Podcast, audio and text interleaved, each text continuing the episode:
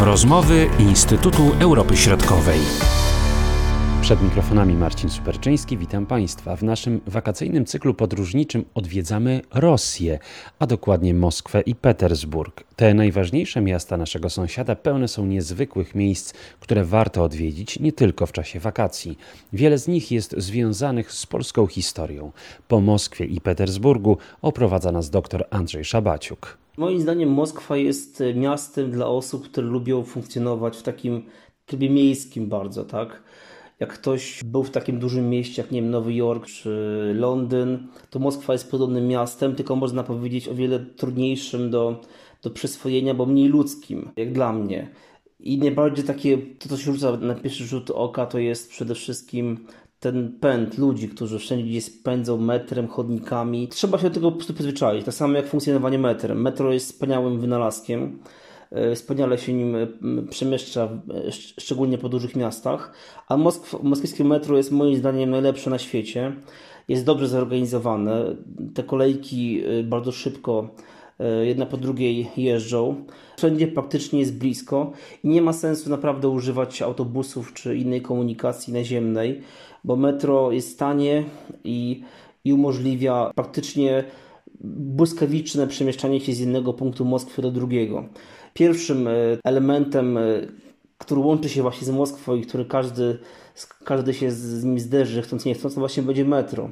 I metro to jest też wyjątkowe, ponieważ jeżeli pojedziemy przykładowo do e, większych miast, na przykład do Londynu czy do Nowego Jorku, tam te stacje są bardzo podobne do siebie, one w sumie się prawie nie różnią od siebie. Natomiast rosyjskie metro słynie właśnie z tych pięknych, różnych, zaaranżowanych stacji, które też mają pewien jakiś taki, można powiedzieć, kontekst kulturowy i też możemy po prostu udać się tam na wycieczkę i zwiedzać poszczególne stacje metra, więc to jest też taka ciekawa, ciekawa przygoda. Tym bardziej, jak już powiedziałam, że, że podróżowanie samym metrem jest dość, dość tanie. Ale oczywiście no metro to nie jest jak gdyby najważniejszy zabytek, który możemy zobaczyć w Moskwie. Ja myślę, że też dużo zależy od tego, co, co, też nas interesuje, bo Moskwa oferuje bardzo dużo. Niektórzy będą zainteresowani na przykład bardziej, nie wiem, sztuką, to udadzą się wtedy do galerii Tirekowskiej, gdzie, jak wiemy, ona słynie z, e, z wystaw malarstwa głównie rosyjskiego. E, inni będą się interesowali przykładowo historią wojskowości, no to na pewno myślę, że warto udać się pod Moskwę do Kubnik. Tam jest jedno z naj, największych chyba muzeów wojskowości, gdzie możemy e, zobaczyć różnego rodzaju czołgi, broń pancerną, no ale to kwestia mówię, zainteresowań. Ja osobiście bardzo mnie, co, co bardzo mnie tak zaskoczyło i pozytywnie, jeśli chodzi o Moskwę, to Muzeum Kosmonautyki. Polecam właśnie udać się tam. E, jest to naprawdę ciekawe, nowoczesne muzeum pokazujące historię lotów w kosmos od strony rosyjskiej. I miałem takie szczęście, że akurat kilka miesięcy wcześniej byłem w Stanach Zjednoczonych, w Waszyngtonie, gdzie e, obserwowałem to amerykańskie muzeum. Oczywiście, jeśli chodzi o, o, o rozmach amerykańskie muzeum no, ciężko porównywać z muzeum moskiewskim, bo ono jest, e, to jest muzeum e, nie tylko dotyczące samych lotów w kosmos, ale w ogóle ogólnie lotnictwa. I tym niemniej rosyjskie muzeum jest o tyle ciekawe, że ono pokazuje też polskie wątki na przykład. Jest tam też debata poświęcona naszemu Polakowi, generowi Maszewskiemu. Gwoździem każdego, można powiedzieć, wyjazdu do Moskwy to jest oczywiście Plac Czerwony i każdy musi pójść na ten słynny Plac Czerwony. Niekoniecznie może do mauzoleum Lenina. Ja powiem szczerze, kilka razy byłem w Moskwie i nigdy z różnych powodów nie chciałem akurat odwiedzić tego e, mauzoleum. E, po pierwsze tam są kolejki długie, a po drugie dla mnie oglądanie samego Lenina no nie było jakoś taką wielką atrakcją. Jak ktoś e, interesuje się i ktoś ma taką ochotę, to oczywiście może. W lipcu i sierpniu w miastach jest bardzo gorąco i warto to wziąć pod uwagę. Tak, to prawda, dlatego myślę, że warto sobie jeden dzień poświęcić ogólnie na e, Plac Czerwony właśnie i okolice. Kreml, Kreml jest też miejscem, gdzie naprawdę można spędzić fantastycznie czas. Oczywiście no, trzeba brać pod uwagę, że tam są ogromne kolejki e, i trzeba swoje odczekać, zanim się wejdzie na, na teren Kremla, ale jak najbardziej warto, bo bo myślę, że każda osoba, która się interesuje historią i sztuką e, rosyjską, e, architekturą, jak najbardziej powinna tam, tam, tam się udać. Państwowe Muzeum Historyczne, które znajduje się na Placu Czerwonym, e, dla osób, osób które interesują się historią, to jest jak najbardziej e, miejsce, które warto e, zobaczyć. No i oczywiście Sobór Wasyla Błogosławionego. Ten słynny sobór, chyba najbardziej można powiedzieć taki, taki, taka, taka ikona, która często na pamiątkach z Moskwy jest uwieczniana. Plac Czerwony i okolice i wszystkie zabytki, które są w okolicach to jest praktycznie jeden dzień, więc też sam, sam Kreml to jest parę godzin zwiedzania, więc powiem tak, nie każdy lubi takie zabytki, tak? nie każdy lubi e, takie miejsca odwiedzać. To jest taki styl, można powiedzieć, mocno imperialny, e, duże budynki, duże przestrzenie, e, dużo betonu, mało zieleni, więc to jest trochę męczące tak naprawdę i, i, nie każdy takie miejsca lubi. Ja powiem szczerze, Moskwa nie jest dla mnie tym miastem ukochanym, ulubionym. Męczę się w Moskwie, znacznie lepiej nie będę ukrywał tego, jest w Petersburgu, gdzie te zabytki są, można powiedzieć, trochę w takim bardziej europejskim stylu zbudowanym. Dodajmy, że tam wiele, wiele tych budynków budowali też Polacy. Jeśli chodzi o Moskwę, tylko jeszcze może dam dwa zabytki, które myślę każdy Polak powinien odwiedzić. Po pierwsze to jest Lubianka, która jest takim dla nas miejscem no, bardzo bolesnym, jeśli chodzi o naszą historię. Nie wejdziemy do środka, ale podejść tam i zobaczyć, jak ten budynek wygląda.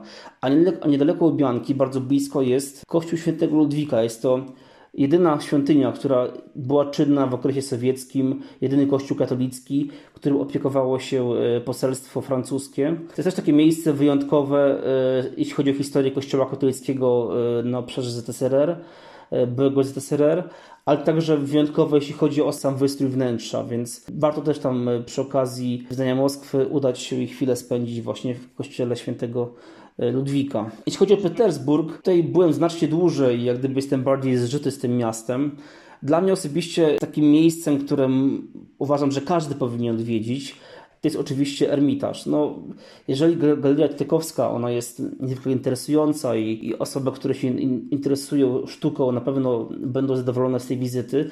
Ermitaż jest po prostu miejscem, no, jednym z najlepszych muzeów tego typu na świecie. Moim zdaniem nawet najlepszym, bo ilość zabytków, które tam są eksponowane, od, starożytny, od zabytków starożytnej Grecji czy etruskiej, związanych z kulturą etruską na przykład, aż po najnowsze malarstwo, to jest po prostu coś niesamowitego. Naprawdę tam jeden dzień to jest za mało, żeby całe, cały Ermitaż zwiedzić. Myślę, że to nie będą zmarnowane pieniądze, zmarnowany czas. Jest to niewątpliwie miejsce wyjątkowe i jak w ogóle cały Petersburg, bo Petersburg, ja myślę, że wyjątkowość Petersburga wynika też po części z tego, jak on jest usytuowany, tak? Wenecja po północy, kanały, Newa, piękne budynki zabytkowe. To jest fantastyczne miejsce na takie długie spacery wzdłuż właśnie tych kanałów, e, wzdłuż Newy, piękne widoki. Moim zdaniem jest to właśnie, no, jak nie bierzemy pod uwagę tych komarów, które szczególnie w tej porze jesiennej męczą turystów, a komary są strasznie, e, strasznie dokuczliwe. Plus jednak to, co jest dobre na przykład w czerwcu, czyli te białe noce, jeśli chodzi o tę porę jesienno-zimową, jest bardzo przygnębiająca, bo te noce są bardzo długie. E, pogoda jest też e, taka, można powiedzieć, wymagająca, więc jest to miasto no, sporych kontrastów, jeśli chodzi właśnie o, o warunki klimatyczne. I no, natomiast tam często bardzo gorąco, a, a zimą jest e, dość chłodno. Ale zabytki są niewątpliwie wyjątkowe i naprawdę warto tam pojechać. A polskie ślady w Petersburgu? Wiedza Piotrpawłowska, w której, jak wiemy, wielu wybitnych Polaków było przetrzymywanych, między innymi Tadeusz Kościuszko chociażby, tak. Jeśli chodzi o takie zabytki, które materialne, które przetrwały, to oczywiście archiwum, Petersburskie Archiwum Historyczne główne, gdzie jest dużo e, dokumentów, e, które zostały po prostu z Polski wywiezione w czasach e, jeszcze zaborów nawet. Biblioteka Przedrina, która jest też biblioteką w której znajduje się księgozbiór Biblioteki Załuskiej z Warszawy, wieziony jeszcze w XVIII wieku. Zachowały się nawet, nawet katalogi historyczne. Różne biblioteki polskie, które zostały praktycznie w całości wywiezione i większość z nich znajduje się właśnie w Petersburgu. To jest też ciekawe. Teraz nawet prowadzone takie dość szczegółowe badania, e, jeśli chodzi o, o zawartość tych, tych bibliotek. No, te, zbiory były niesamowite, jak tamte czasy. E, jeśli chodzi o, o takie zabytki, które na mnie zrobiły takie ogromne wrażenie, to oczywiście jest Carskie Sioło, y, Peterhof, y, jako takie przykłady tych rezydencji carskich. pełnych, pełnych przepychu, pełnych złoceń. No, jest to niewątpliwie coś wyjątkowego i też pokazuje, jak wielką wagę przywiązują władze rosyjskie do tych, do tych miejsc, bo one były w znacznej, znacznej mierze zniszczone, a potem już w okresie po 1991 roku przede wszystkim zostały odnowione za ogromne środki. Jeśli chodzi o takie zabytki e, i miejsca wyjątkowe, to cerkiew e, na krwi na przykład, czy e, Wyspa Wasilewska. To, to miejsce chyba takie też wyjątkowe, tam przecież usytuowana była m.in. Akademia Nauk, założona z Piotra I, także Uniwersytet Państwowy Petersburski obecny, E, on tam też jest ulokowany częściowo. W przeciwieństwie do Moskwy, w Petersburgu życie toczy się trochę wolniej. Jest to miasto o wiele bardziej takie artystyczne, miasto kultura, e, takie stolica kultury, niektórzy mówią wręcz gdzie można miło spędzić czas. Jak wiemy dobrze, między mieszkańcami Moskwy a Petersburga jest stała taka, można powiedzieć, trochę rywalizacja i porozłośliwości. Jedni uważały się za lepszych od drugich i, i tutaj to też czasami e, e, można powiedzieć widać w tych miejscach E, chociażby jak w archiwach czy bibliotekach, gdzie jak przyjeżdża jakiś pan profesor z Moskwy, niejednokrotnie uczył go kultury, że tak powiem, i pokory, miejscowe panie, które chcą podkreślić jednak, że to jest Petersburg, a nie Moskwa i tutaj trochę inne, inne reguły i zasady obowiązują. Moskwa i Petersburg, jak dla mnie, to są miasta oczywiście bardzo piękne i godne zobaczenia, ale też bardzo wymagające. I tutaj przede wszystkim kwestia nie tylko wiz, kwestia meldunku, użerania się administracją miejscową, ale także no, z policjantami. Zawsze te wyjazdy dla mnie na wschód, one łączyły się z różnymi kombinacjami, jak tu załatwić meldunek, jak znaleźć tanie mieszkanie, jak znaleźć e, jakieś tanie miejsce, gdzie można, e, e, jakiś tani sklep i tak dalej, bo no, należy to podkreślić, to, to są najdroższe, najdroższe miasta w całej Rosji, a ogólnie w Rosji tak naprawdę nie jest wcale tanio. A jeśli chodzi o nastawienie Rosjan do turystów z Polski, jak to wygląda? Powiem tak, mój pierwszy wyjazd do, do, do, do Moskwy on miał miejsce 11 kwietnia 2010 roku. Wtedy trafiłem do Moskwy. I jak, jak sami Państwo rozumiecie, no to był wyjątkowy czas, bo to był jeden dzień po, po katastrofie smoleńskiej. I wtedy powiem szczerze, no, no byłem bardzo zdziwiony. To, tym ciepłym, pozytywnym stosunkiem Rosjan do Polaków, tymi symbolicznymi gestami pod ambasadą polską na przykład, nawet takimi zwykłymi wyrazami współczucia od, od prostych ludzi. E, którzy, których napotkałem gdzieś na ulicy, ale w czasie wszystkich wyjazdów moich na wschód nie miałem większych problemów ze zwykłymi ludźmi. Problemy są głównie z administracją, a przede wszystkim z tymi, z tymi rezultatami siłowymi. E, to z nimi są największe problemy i tutaj trzeba też mieć tego świadomość, e, no, że tam jest trochę inny system niż w Polsce i te, te struktury siłowe niejednokrotnie wymuszają łapówki, więc zwykli ludzie jak najbardziej to są bardzo pozytywnie nastawieni, wbrew pozorom do Polski e, najczęściej ludzie. Nie zdarzało mi się praktycznie nigdy, żebym miał jakieś, jakieś ataki e, właśnie antypolskie mi się przytrafiły, czy jakieś nawet komentarze takie niemiłe. E, oczywiście no, zdarzały się czasami takie jakieś uszczypliwości różnego rodzaju, ale ja powiem tak, nawet jeśli chodzi o środowisko uczonych czy inteligencji rosyjskiej, ona, ona mimo wszystko wie, co się dzieje w Rosji, tak? Ona rozumie, co się dzieje w Rosji i ma swoje zdania na ten temat. Oczywiście oficjalnie tego zdania nie wyraża, bo się boi, ale najczęściej jednak dość krytycznie odnosi się do obecnych władz rosyjskich.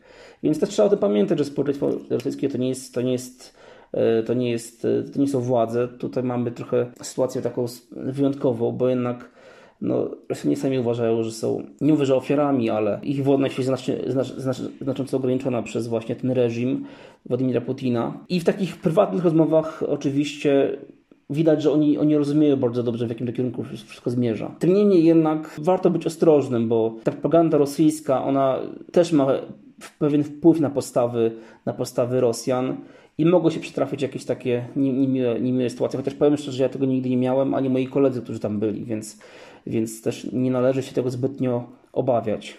Mówił dr Andrzej Szabaciuk. Marcin Superczyński, do usłyszenia.